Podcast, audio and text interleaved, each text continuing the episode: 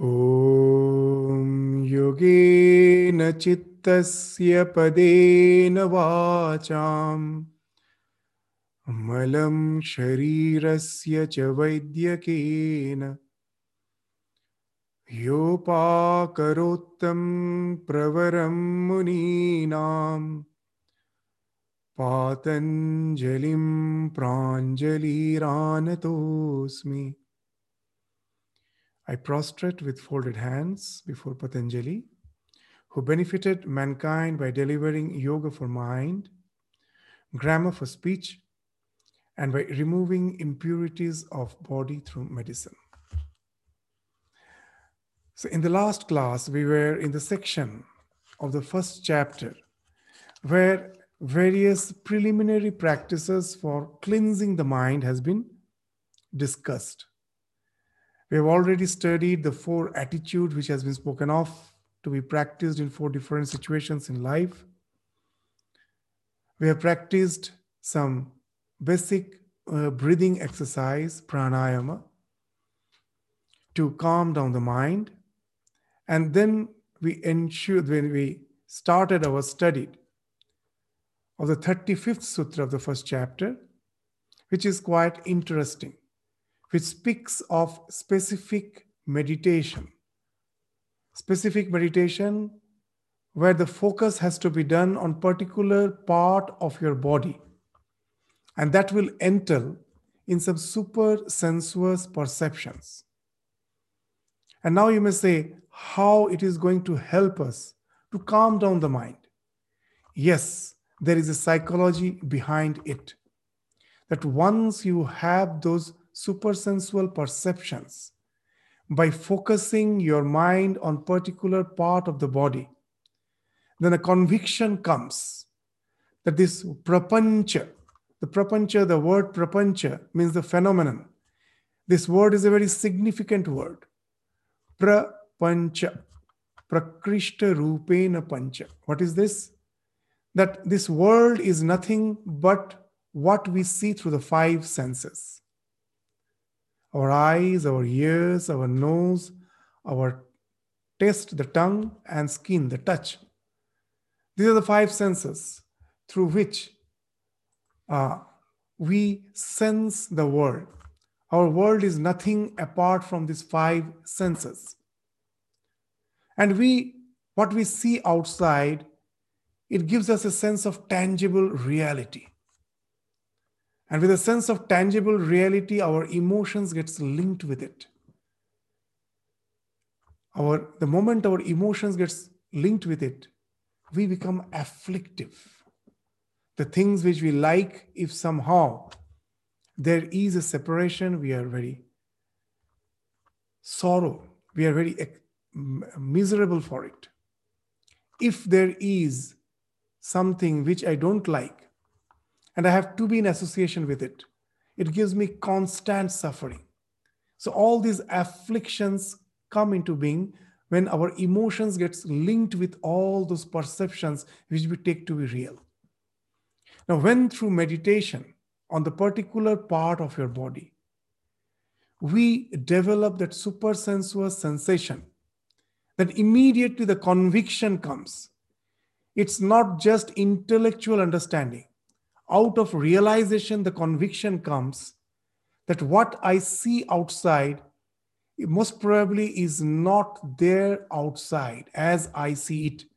There is something, but what it is, I don't know. What I see is actually the projection of the mind. And it's a very wonderful fact. Even the science will say you that what I see with the five senses is nothing but the projection of the mind. Let us go to that discussion to understand that how what all we see is a projection of mind. When I see a flower, a red flower, a red rose flower, I have the idea that the flower is red. But science will say you that there is no color outside. When the light falls on the flower, a particular wavelength of the light is reflected back, all are absorbed, other wavelengths are absorbed. The wavelength that is reflected has no color. The wavelengths that has been absorbed has no color. They are just particular state of vibration in particular frequency. That much. There is no color in it. The color now the wavelength which is reflected back, it comes and strikes your eyes. It strikes your retina, and then the optical nerve which is behind your retina there it gets converted into nervous current. It is something like nerve current. Optical nerve converts it into nerve current. Very interesting. The light, the colors which I am seeing outside is in no way entering your brain. The light stops, that light which has no color, its function stops in your eyes. After that, it is getting converted into particular nerve currents which is something like electric current of particular frequency, of particular wavelength, that goes and strikes the color so-called, it's not color perception center, actually, actually the color projection center. So it actually goes and strikes the color center in your brain. The moment it reaches the color center, the color is actually projected from that center it moves out, envelops the so-called object, whether it what it is, we don't know. And then I feel, oh, the flower is red. So with this common example, with this one simple example, you will understand all the five senses are doing the same thing. They're not actually seeing the thing as it is outside. They are more like a projector, a wonderful projector. The human projectors the, through science what we got through technology what we got is a very poor imitation of the human mind as a projector. The projector which we got through the technology can project only light and sound. And nowadays the sound is surrounding sound to a certain extent we get the 3d projections and we are so proud we forget that our mind does the job in a much better way by projecting all the five perceptions the touch, the taste, the smell, along with sight and sound. Such a wonderful projector it is projecting. All this prapancha, these five senses getting mixed up to create this world of reality. This, uh, this so called the virtual world gives us a sensation it is real now, if through particular meditation, I find that all those perceptions as such has nothing to do with the substantial reality outside. It is, everything is hollow as such. It is we who give the color sight test. It is just a mere framework on which we are imposing. During before, if you now it's the time for Durga Puja, if you go uh, to in West Bengal, Calcutta, where Durga Puja, you know, is a very one of the most important festival there. Now, before Durga Puja, when they start preparing the idol with the clay, uh, with so they first they will with a uh, with some hay, they make the basic structure on which they will put the clay. So, what the world is giving us is just like that framework, the basic structure. The clay, the color, the every, this all those sight, sound, taste is we who are projecting on that framework. Now, when you realize, as now we find, we know it intellectually, that makes no difference. We find our attraction to the world remains undiminished because it's just a mere intellectual conviction. If it was a realization, the thing would have been different. Immediately, a dis- detachment will come.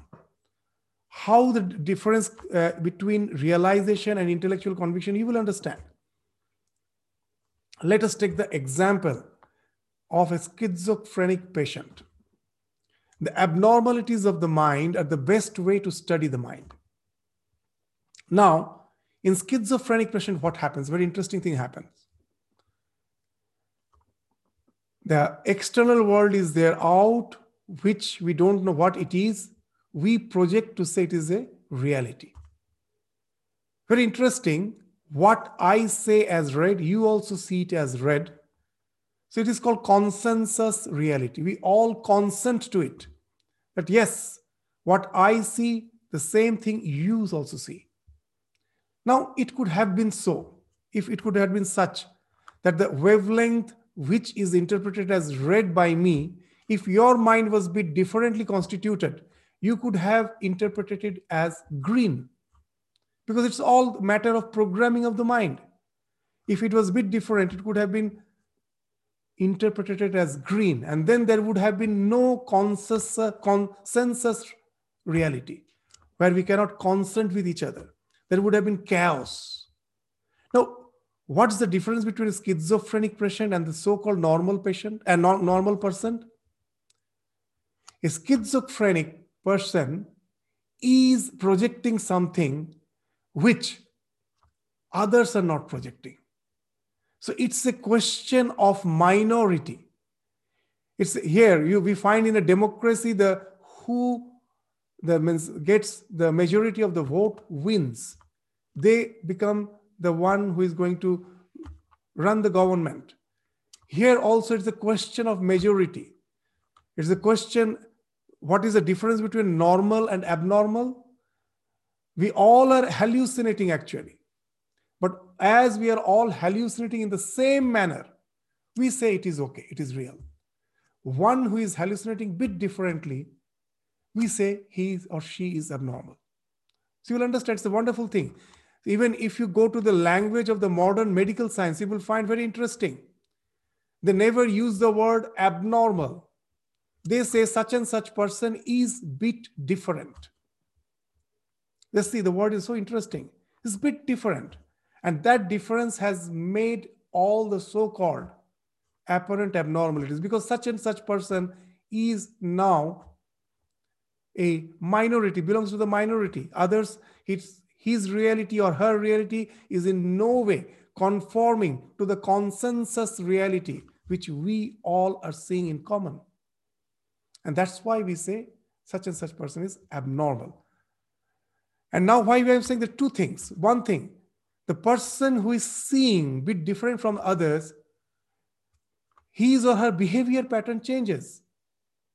Where you see nothing, that person may say something and laugh and speak and just try to embrace, and you may say, Oh, he has gone mad or she has gone mad. Because the thing which he or she is seeing is so real to that person, his behaving, behavior pattern automatically changes. So that's why you will find that what we were saying is very important. That what I intellectually conceive has no meaning what I realize that has a tangible meaning for me.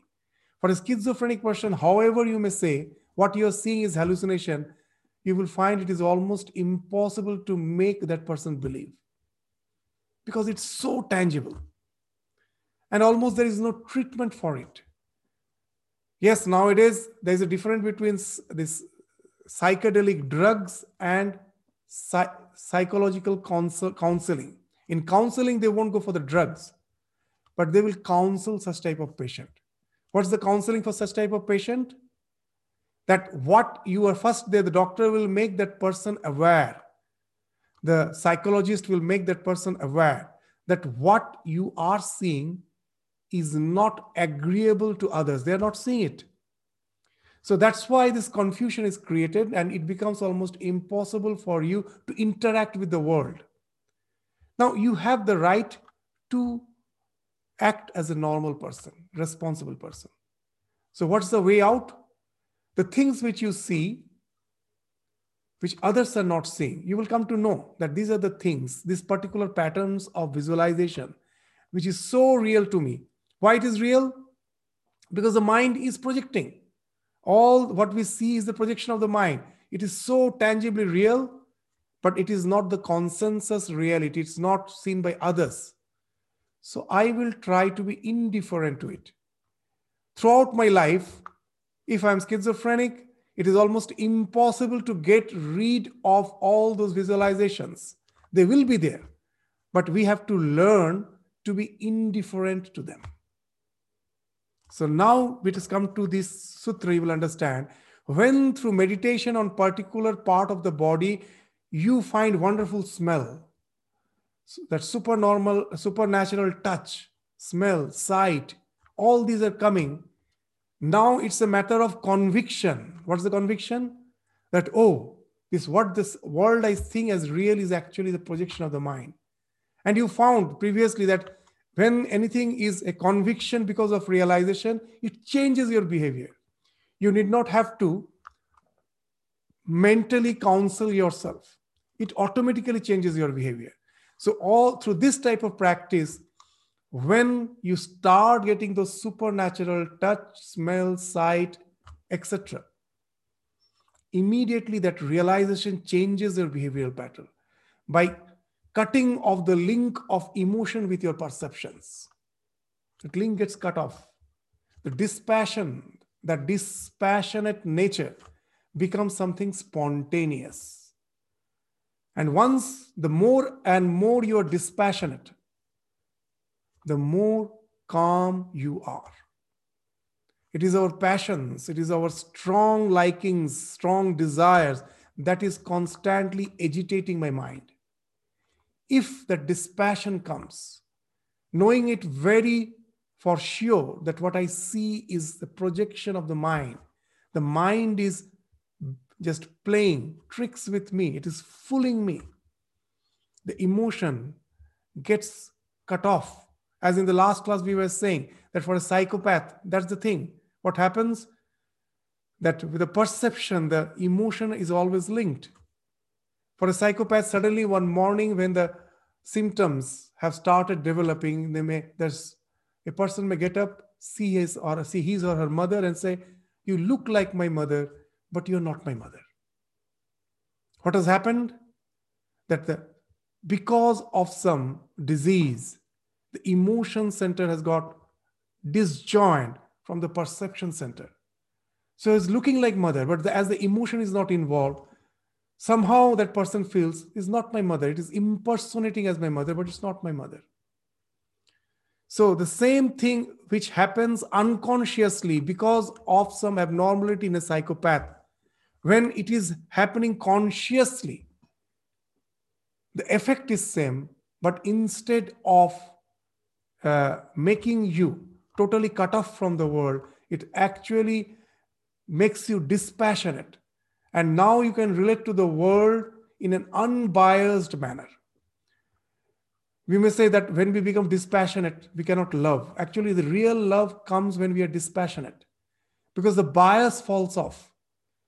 We don't have the biases then. There's a passion makes us biased. The bias falls off.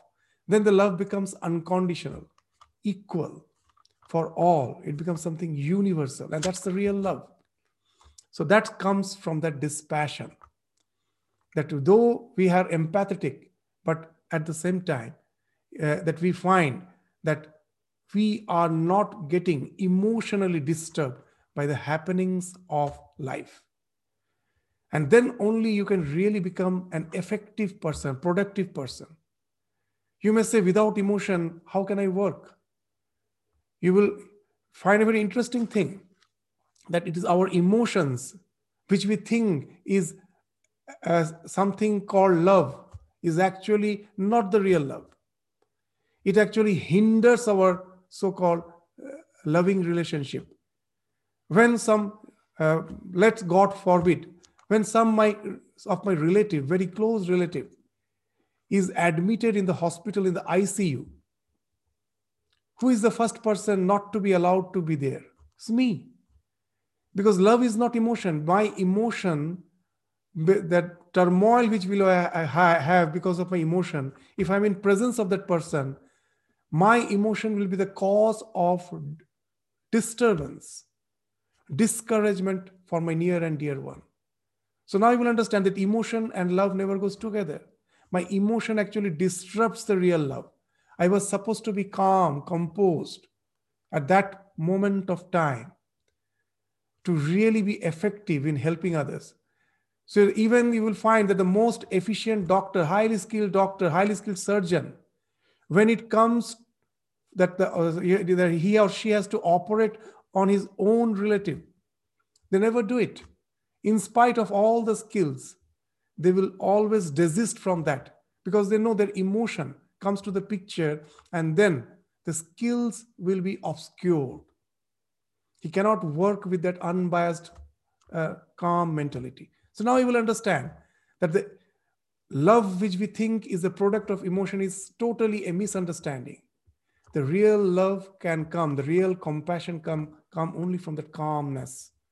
And that calmness which comes from that conscious disjoining of the emotion from the other centers. And that happens when i have practiced a particular type of meditation to develop some supersensuous perception to give me the conviction that these perceptions or like any other perceptions if this perception has come without the contact with the external uh, objects all the perceptions are basically of that nature. And the sense of reality which i have in the world that starts getting uh, evaporized sublimated and you get more and more calm and tranquil so just to summarize, let the read the uh, uh, sutra once more, and then we will continue with the next sutra. What's that? Vishayavati va prabritti utpanna manasa sthiti nibandhini. So this prabritti here doesn't mean attachment. Here means prakrishta vritti is pravritti. It's a type of vritti which is excellent, superlative which is what's that super that is extraordinary vritti? What is the special vritti? Which is vishayavati. Means without coming in contact with the vishaya it is full of the perceptions of the vishaya. That's the vishayavati. So this pravritti is when it comes then it becomes the result of manasa sthiti nibandhini. It helps to calm down sthiti means to settle down the mind it helps to settle down the mind, calm down the mind by making it more and more dispassionate. So that was the 35th sutra. So there are few more sutras which speaks of the process of cleansing the mind. We will now uh, go back to the share screening for those sutras, for referring those sutras and continue with our discussion.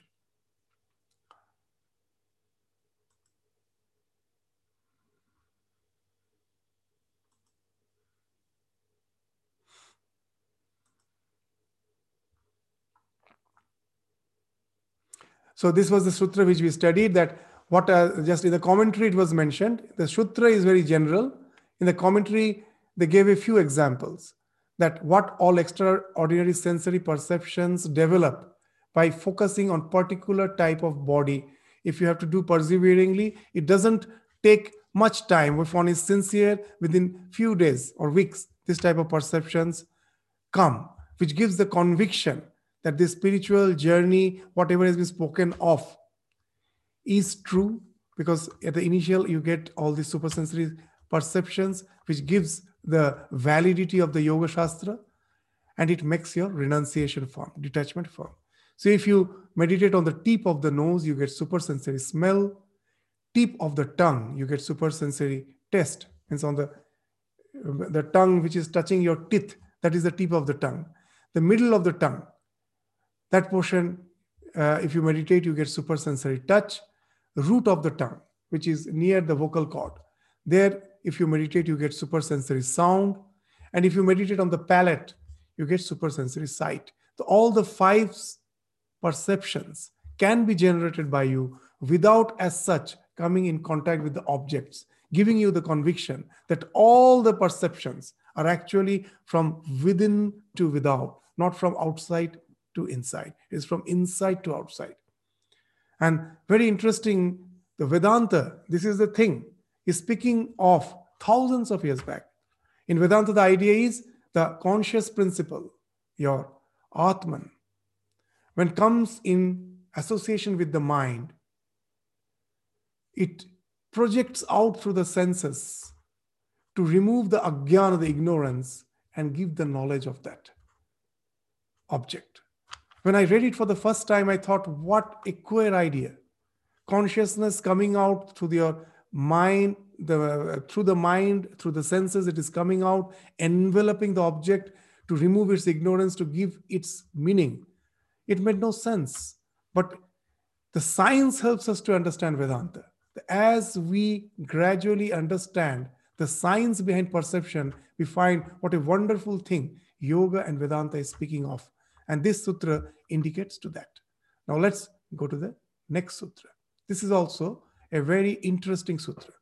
These all sutras, sometimes you will find various commentaries, various commentaries giving various square meanings.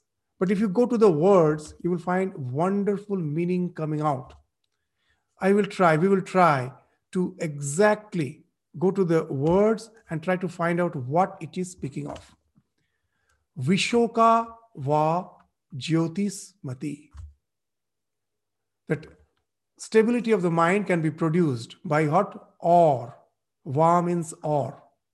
So there are so many methods already has been spoken of. This is another method. So this va means another or by awareness which is free from sorrow and is illumined. Vishoka Jyotishmati. Initially, it may make no sense. That which is illumined and which is free of sorrow, in most of the commentary, they will say meditate on the heart, where the one uh, sage or saint is as if sitting, or some incarnation, divine incarnation is sitting, who is beyond all sorrow, Vishoka. And think of him as something luminous. He is illuminating your heart. Yes, that is a process of meditation. But uh, behind that process of meditation, is there any other hidden meaning which this sutra is speaking of?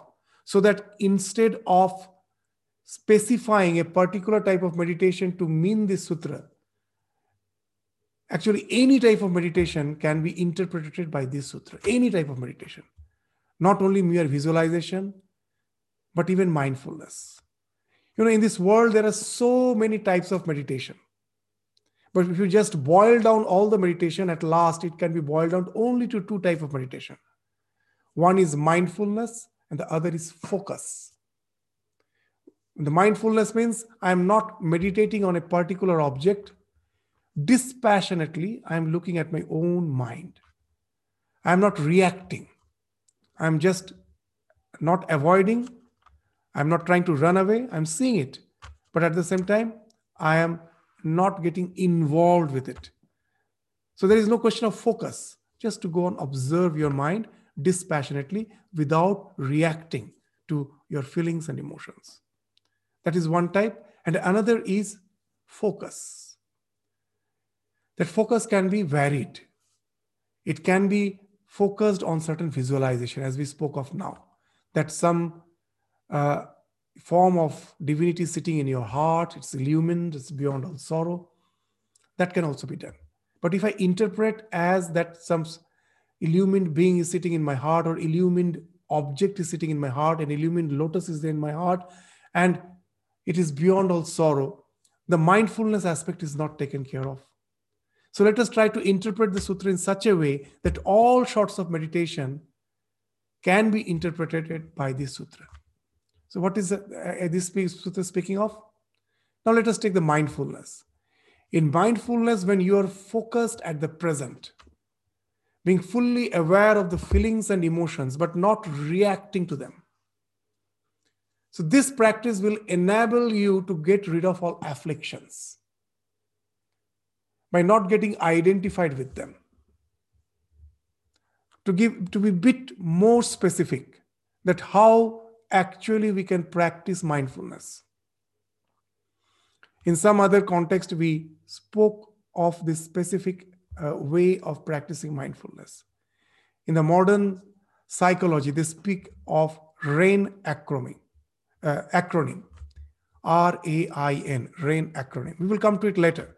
First, let us take uh, any particular emotion.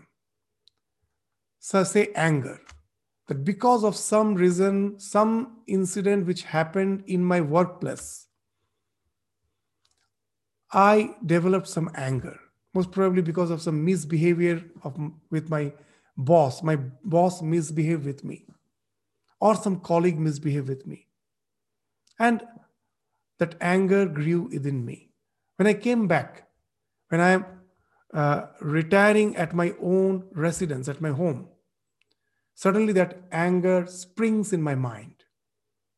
So instead of trying to get rid of it by trying to getting, by uh, running away from it, by turning off on the TV or trying to engage in something else, that's how we generally try to get rid of it. What in mindfulness we are actually asked to do? Don't run away from it. Run into it. Go and start observing the anger. Now, how to stop the reaction? You will find all the reaction actually is related to past or future. It has nothing to do with the present. That when I'm angry, I'm constantly nurturing that anger with the past. How? I'm thinking of the incident that happened. That is nurturing. And future also nurtures it. How? That I am planning that, that today the colleague misbehaved with me, he has used such and such words. What I am going to say him or her tomorrow. So you are planning for the future, anticipating. That nurtures your anger. If you run into anger, and just say, Oh, anger, I want to stay with you, but I won't allow the past and the future to nourish you. I get, I will cut off. I will just, you stay. I, I there is no harm. I'm quite happy with you. I want to stay with you. I don't run away from you. You will find the moment with full awareness. All the reaction comes from that past and the future. As you're disjoining from that, you're trying to focus in the present you will find a wonderful thing. The anger is gradually vanishing. Just like camphor, it is sublimating. It's no more there.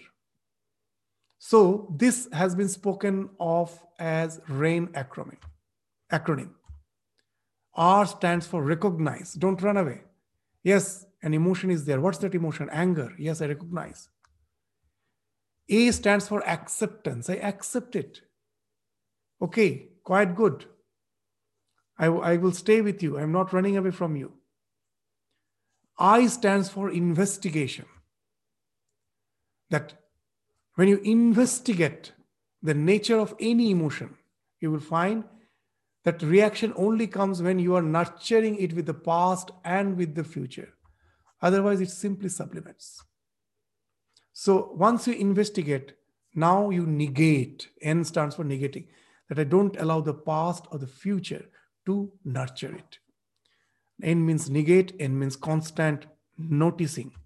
I'm constantly noticing it. I'm not allowing that and negating it, noticing it and negating it. And when you do that, the emotion stays with you, but you have transcended. What you have transcended? That it's no more affects you. You can totally get disidentified from it. As a result, what happens? To take another example, in meditation, it happens. I will give you a very nice meditation. It's a, a real meditation. One Buddhist monk is speaking of it. That he sat for meditation and he was practicing mindfulness.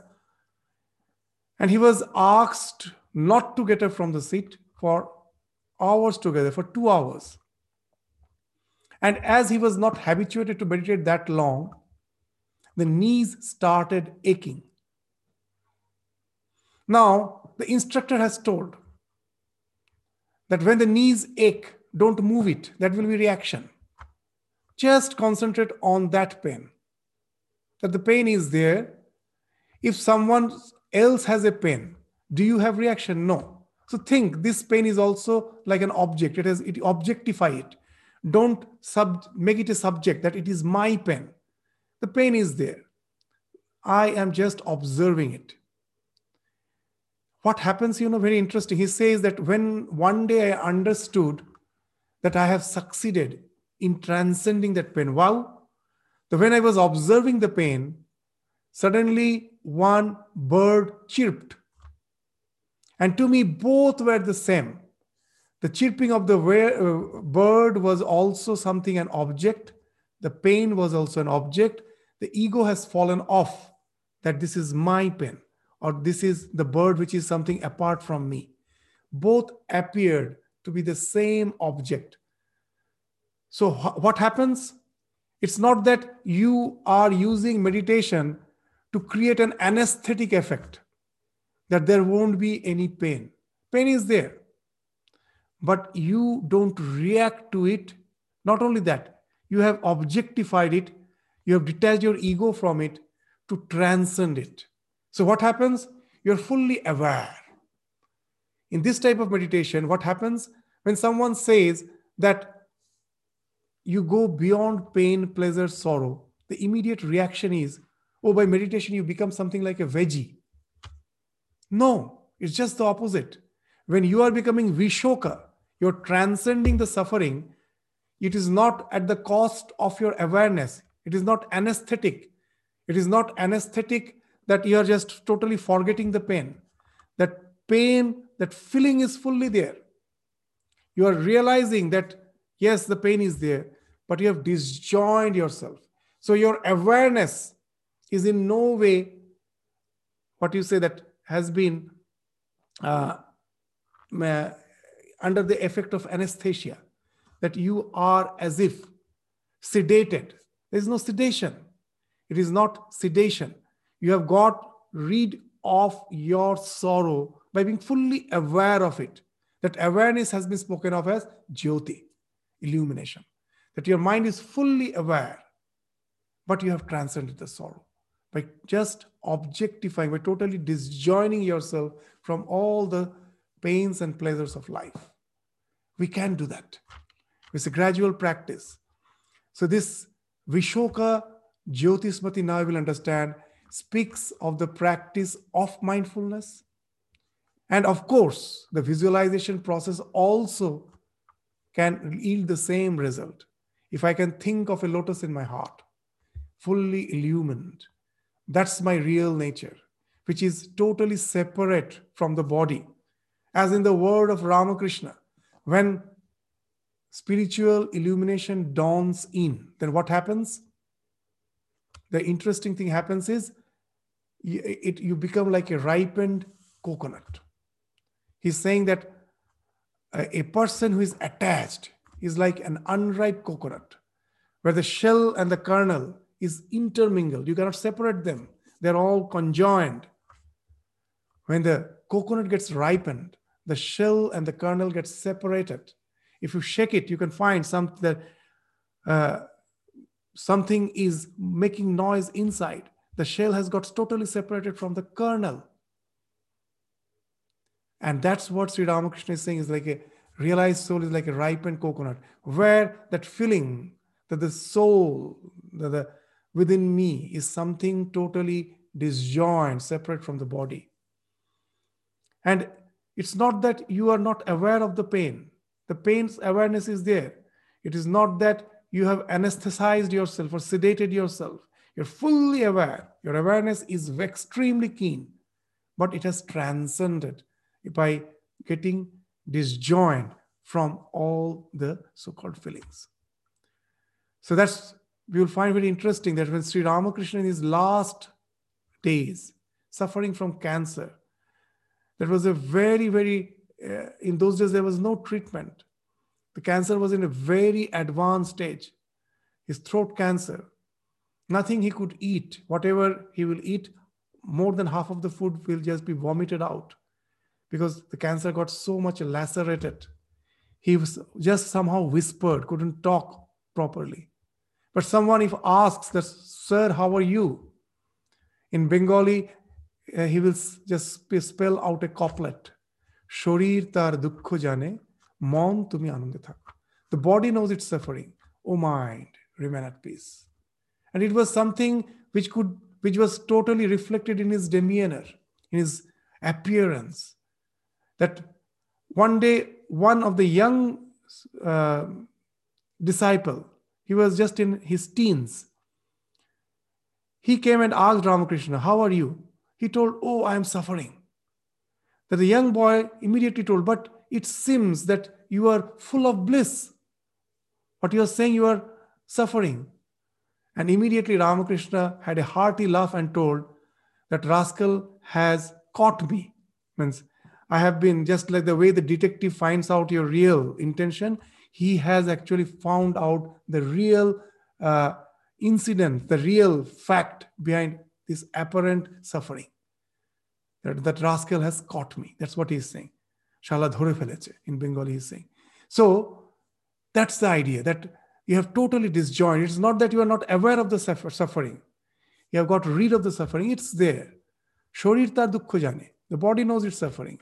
Mon tumi The mind is at bliss by being totally disjoined. And that is the idea of Vishoka Va Jyotishmati. So we can practice either by mindfulness or even by some visualization, where we visualize the one who is residing in my heart is totally disjoined from the psychophysical existence. It has nothing to do with it, it is just the witness. That also, that visualization can also take you to that state of Vishoka Jyotishmati as well as the mindful awareness. Both. So now you will find that if you don't specify this sutra with a particular type of visualization, you can actually uh, include all sorts of meditation to interpret this sutra. And once we become an adept in this type of meditation, either by mindfulness or by visualization, focused visualization, we can transcend the suffering, all the small sufferings. Little fever at present disturbs me, little headache disturbs me. So I can easily get rid of them and I can maintain the calmness of my mind in spite of all those causes of turmoils, which is really going to disturb me if I am constantly identified with them. So, unless I can calm down my mind a little, how can I think of further progress? So, by this type of mindfulness, which has therapeutic effect, but also at the same time, it creates that calmness in your mind as which is required as a preliminary practice for progressing in your spiritual journey. So that's what has been spoken of in the 36th sutra.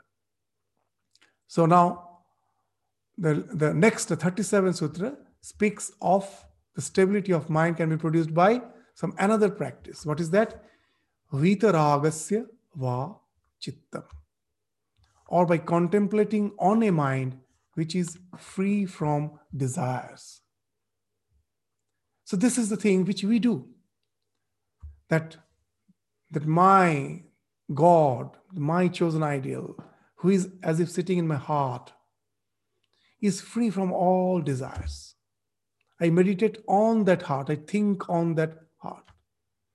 So vritti sarupyam, vrittis sarupyam means identical vrittis changes your nature. When you can, through meditation, you can visualize something contemplate something, culture on something, that the thing which you're culturing, that becomes your nature. Our nature is nothing but the expression of our mind. So here it is been spoken of. That's the way to calm down our mind. Take some holy person, some great person whom you revere, some saint whom you know to be perfectly non attached, and think of his heart. Meditate on that heart. It will calm the mind. If you cannot do that, so just see, yoga is like a benevolent mother that uh, uh, if the child somehow uh, you cannot nourish, say, uh, with most of the children, they won't uh, like some of the vegetables. The mother knows how to make the child eat that vegetable. Uh, she, she will prepare some dish which the child likes in which those vegetables will be hidden and that's how the mother knows how, by hook or by crook, to make the child eat that vegetable and nourish him. Yoga is also doing that. There's varied ways. Okay, you don't like this, go for the next. You don't like this, go for the next. So here on the 38th, it is speaking of another wonderful idea. Swapna Nidra Jnana Alambanam Va. So you can calm down the mind by meditating on the knowledge that comes in dream or in sleep. So very interesting that in a the we generally say when anyone says in dream I saw my chosen ideal. We say it's never false, it's true. It's never false. You know why? It's very interesting that when in the wakeful state, when we are focused, we are constantly accessing information. And when we are in, when we go to sleep, whatever information you have accessed, now the processing goes on. So in our education system, we will find that some of the parents stress too much on focusing. They will ask their child to just focus on their study from morning till evening without any relaxation. That's not good. Focusing is required for accessing the information, and the relaxation is required to process those information. Sometimes we will find that some of the child has developed the habit of solving mathematics while listening to some soft music. Of course, if he's hearing some jeering uh, rock music, it's not going to help him in the uh, in solving mathematics. But if it's a soft music, it can really help. Sometimes the parent may discourage, but actually, if we know the science behind it, we will encourage. Okay, it's good. What happens for solving mathematics? You have already you know the all the equations, everything. You have accessed the data. But now, at which step, which equation to use to process all the acquired, all the accessed information, you need your mind to be a bit relaxed. I will give you a very common example. You will find that even in Australia, till the class 12th exam, it is a, from the Asian background, the students excel. They are all the toppers.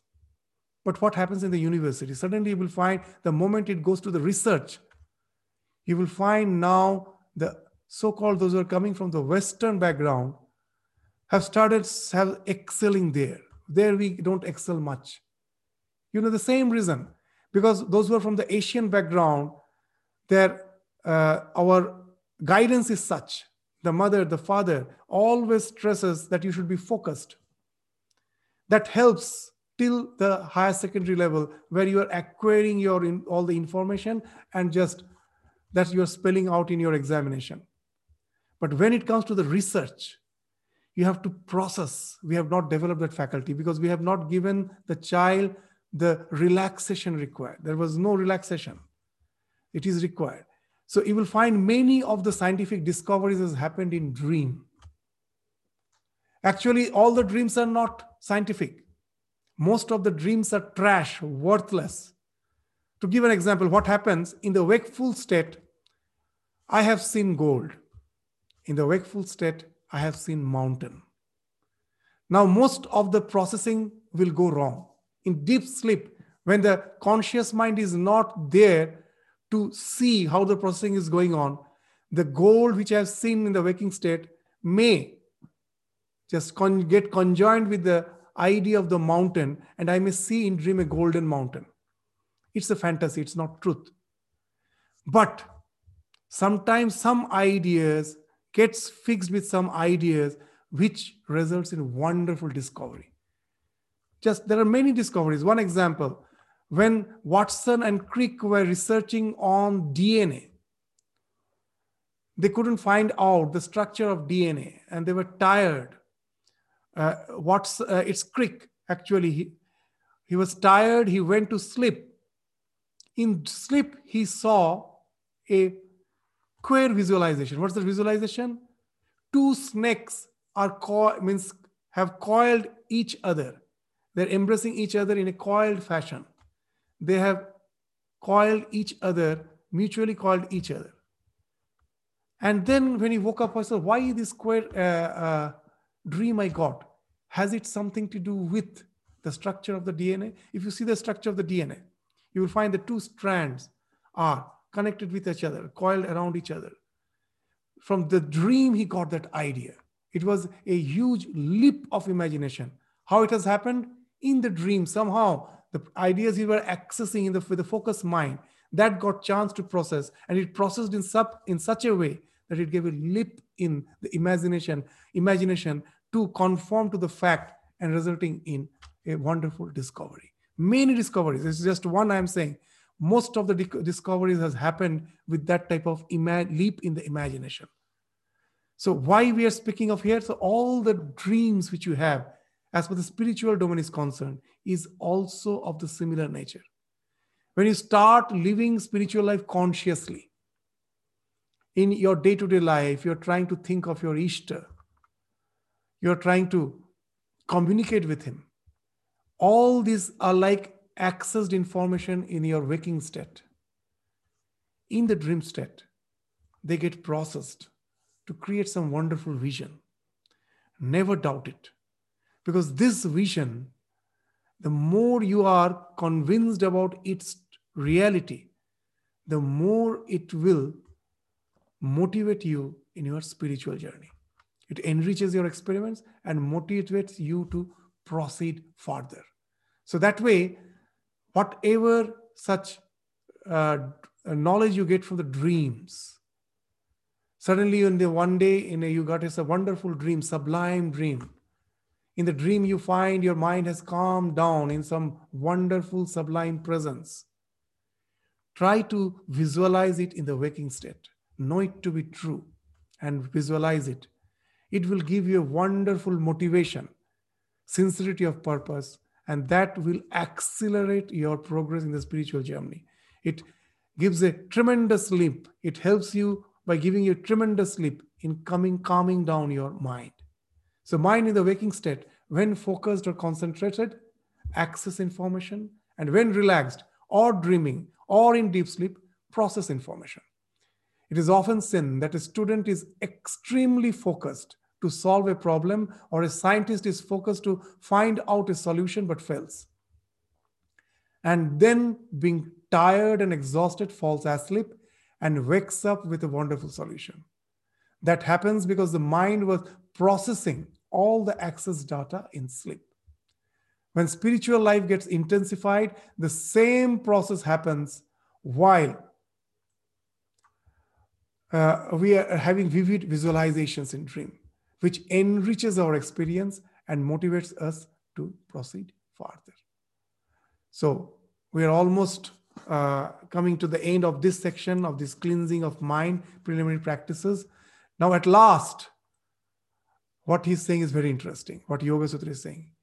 Yatha abhimata dhyanatva. If you find none of them are helping, then meditate on anything that appeals to you as good.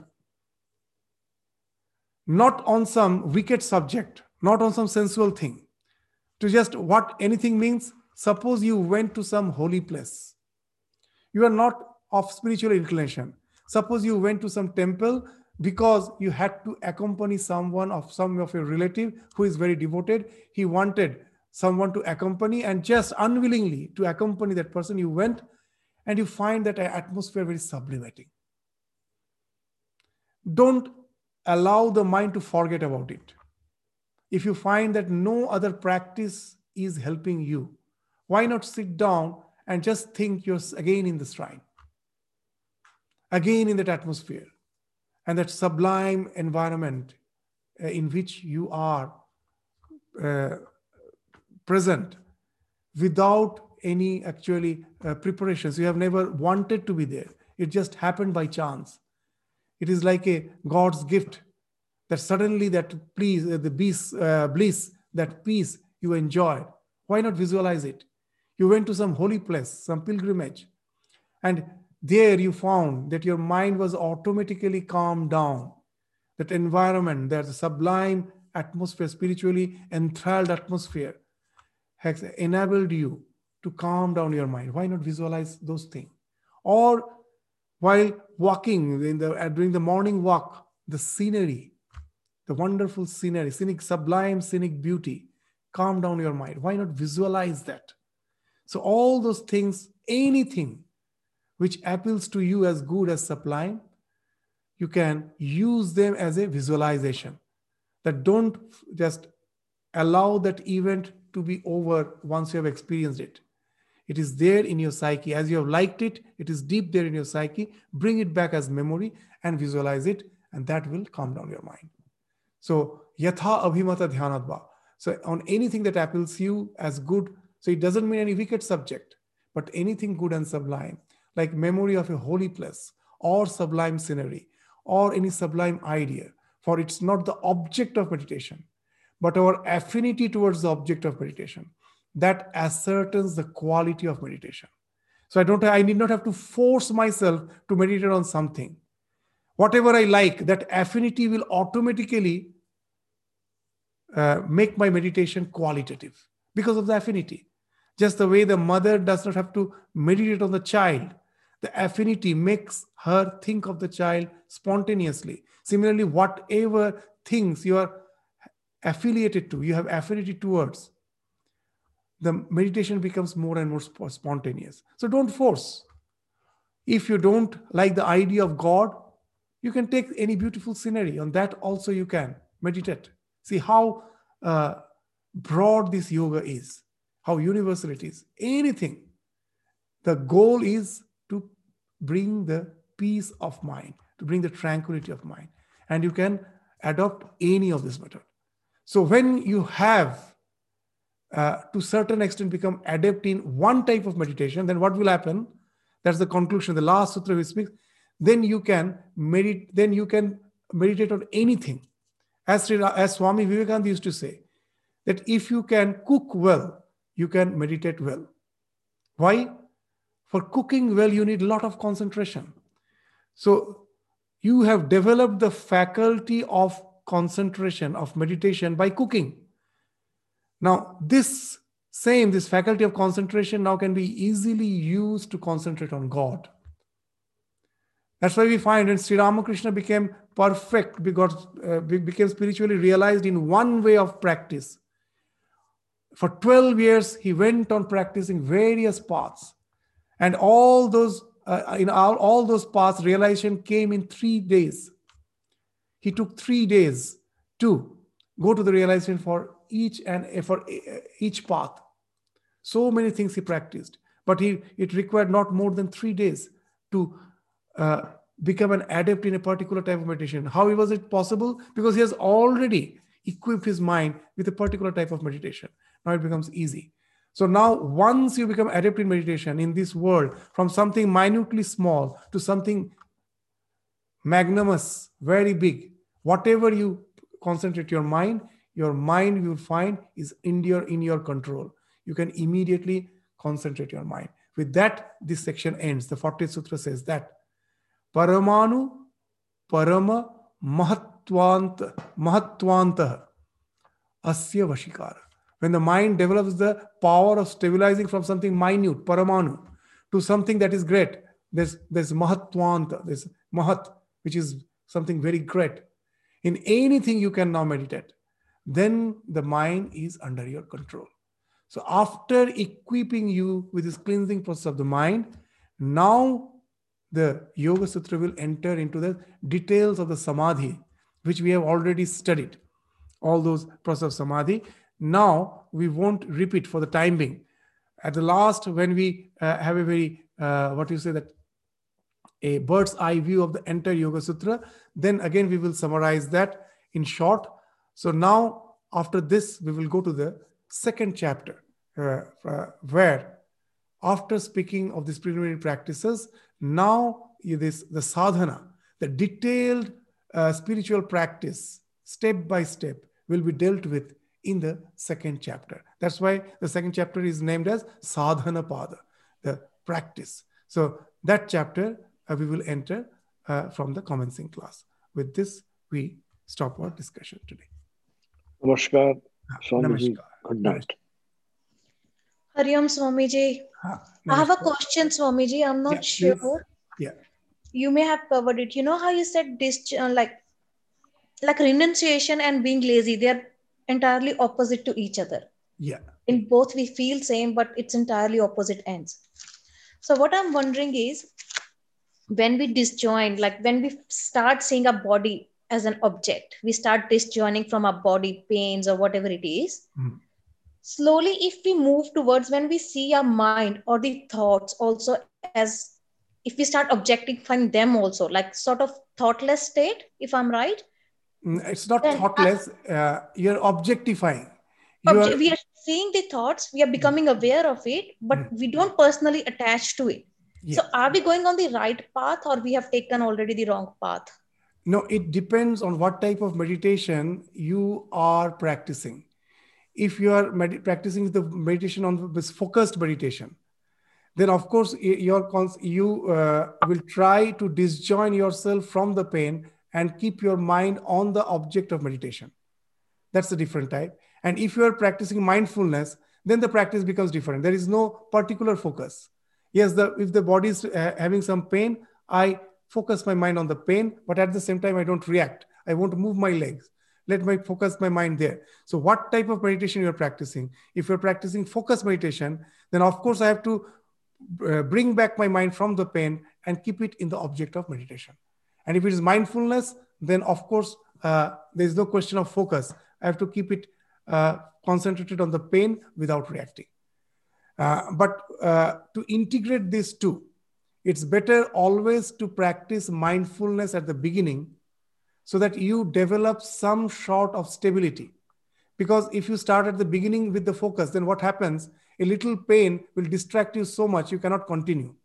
You develop perseverance through mindfulness to certain extent so that the pain doesn't disturb you. So now your focus will become qualitative. You can continue with the focus for long. So if we can integrate this two then we can get, really get a much better result okay. Thank you swamiji. So during the day sorry i'm just clarifying a little bit more.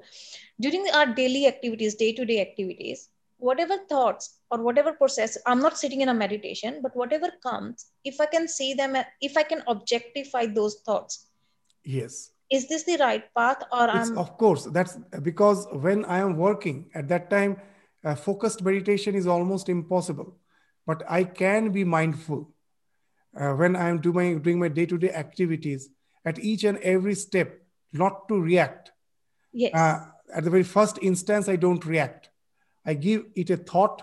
If, even if I have to react, the reaction will be like the hissing of a snake, not biting. So there also you will find your emotion is not attached. Just to save yourself, that you're hissing to protect yourself, but you're not biting, you're not throwing the poison. So first you give a thought. If you find there is no need of hissing, don't hiss. If there's a need for hissing, don't be aware of the fact that I don't throw the poison because it is going to disturb me. Just to protect myself, I am hissing. So that is also uh, actually uh, um, trying to get rid of all reactions that, that when you're trying to hiss. So of course, that's the only way when you are uh, uh in your working, when you are working, when you are busy with your day-to-day activities, then you can not think of focus, of course. Yes, so that's where I was confused. Thank you Swamiji. Mm-hmm. Yeah, yeah. yeah. Namaskar. Hari Om. Hari Om, Swamiji. Yeah. Hari Om, Swamiji. Swamiji. Namaskar.